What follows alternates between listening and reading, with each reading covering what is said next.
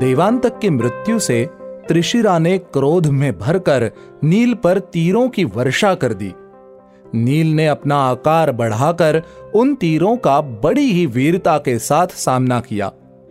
जैसे ही नील उन तीरों के प्रभाव से मुक्त हुए, उन्होंने एक विशाल चट्टान से महोदर और उसके हाथी सुदर्शन को धराशायी कर दिया। महोदर के धराशायी होने पर त्रिशिरा ने हनुमान जी पर अपने बाणों से आक्रमण कर दिया। हनुमान जी ने क्रोध में आकर त्रिशिरा के रथ के घोड़ों को मार गिराया। इस प्रकार रथ से विहीन हो जाने पर त्रिशिरा ने एक भाले से हनुमान जी पर प्रहार किया। हनुमान जी ने उसे हवा में ही पकड़कर अपनी जांघों पर रखकर तोड़ दिया।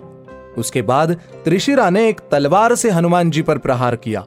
तलवार के प्रहार से बचते हुए बजरंग बली ने अपने हथेली से त्रिशिरा की छाती पर ज़ोर से वार किया, जिससे उसके हाथ से तलवार छूट गई और वो दूर जा गिरा।